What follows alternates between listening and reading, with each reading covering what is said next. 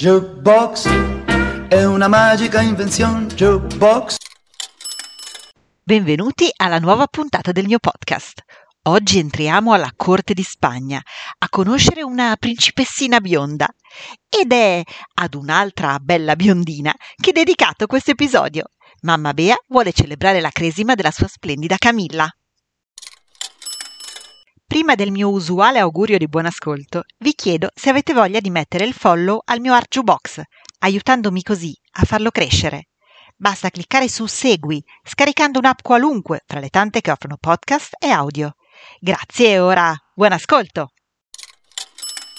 Nel dicembre 1622 morì Rodrigo de Villandrando, il pittore di corte preferito dal re di Spagna, e dunque il giovane artista Diego Velázquez ricevette l'ordine di recarsi a corte del duca conte de Olivares, il potente ministro di Filippo IV di Spagna, per essere esaminato. A Velázquez fu commissionato un ritratto del re, che il 16 agosto 1623 posò per lui. Il ritratto fu finito in un solo giorno, pertanto non doveva trattarsi di molto di più di uno schizzo, non ne siamo certi però, perché è andato perduto. Ma comunque piacque molto sia al re che ad Olivares. Olivares ordinò quindi a Velázquez di trasferirsi definitivamente a Madrid, promettendo che nessun altro pittore sarebbe stato permesso di ritrarre il re e che anzi tutti i ritratti preesistenti sarebbero stati fatti sparire dalla circolazione. Velázquez si assicurò così il posto di pittore di corte, con uno stipendio di 20 ducati al mese, oltre all'alloggio per sé e la propria famiglia, l'assistenza medica e il compenso per i dipinti che avesse poi realizzato. Velázquez curò anche le collezioni reali e in effetti la corte annoverava molte meravigliose opere d'arte, presenti anche sullo sfondo dell'immagine di cui parleremo oggi. Il Palazzo Reale, però, emblematico della storia della Spagna negli anni dispendiosi del barocco e nel pieno dell'Inquisizione, iniziava a mostrarsi un po' decadente e vetusto, con muri anneriti e un confusionario viavai di figure del mastodontico apparato di corte. Il pittore nel tempo si legò sempre più alla famiglia imperiale e quando Velázquez morì nel 1660 il re, affranto, ne scrisse parole d'addio bellissime e accorate. Ed è per questa grande confidenza con la famiglia reale che nel celeberrimo dipinto, oggi al Museo del Prado, che tutti conosciamo come Las Meninas, ossia le damigelle, anche se originariamente era chiamato Il quadro della famiglia, il pittore si autoritrae a corte, dove con una faccia imbronciata mal sopporta l'interruzione del suo lavoro a un grande dipinto da parte della curiosa entrata della principessina, l'infanta Margherita di circa cinque anni.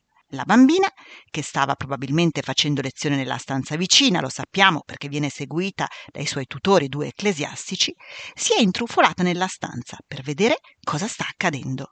Ora le famose due damigelle del titolo cercano di rabbonirla con una bibita, ma si inchinano intimidite verso gli spettatori, come scusandosi di non essere state in grado di tenere buona la bimbetta. Pure la guardia si allarma e si affaccia dalla porta di fondo per controllare che non ci sia un evento pericoloso nella sala della corte. Dunque la domanda sorge spontanea. Chi stava venendo ritratto nel quadro del pittore quando egli è stato interrotto da questo trambusto? Di certo l'opera stava richiedendo molto tempo e concentrazione.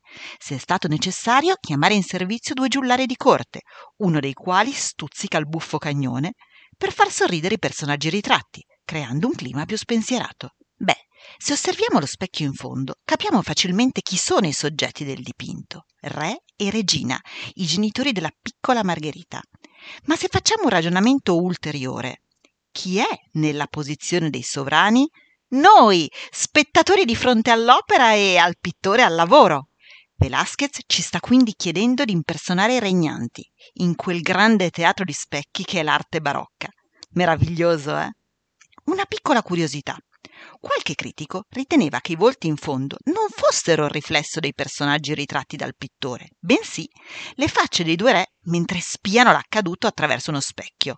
Ecco, questo è impossibile, perché nel 1600 non esistevano specchi trasparenti, ma solo opachi. E vissero tutti artisti e contenti. Fine. Se hai passato qualche minuto piacevole ascoltandomi, mi raccomando, scrivimi le tue curiosità, ma soprattutto le tue richieste e dediche all'indirizzo artjubox ju.dirtidarti chiocciolagmail.com Jukebox si scrive con la J, Jukebox.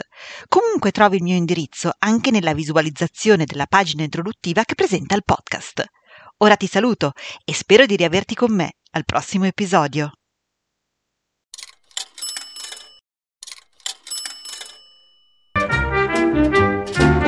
Jukebox è una magica invenzione. Jukebox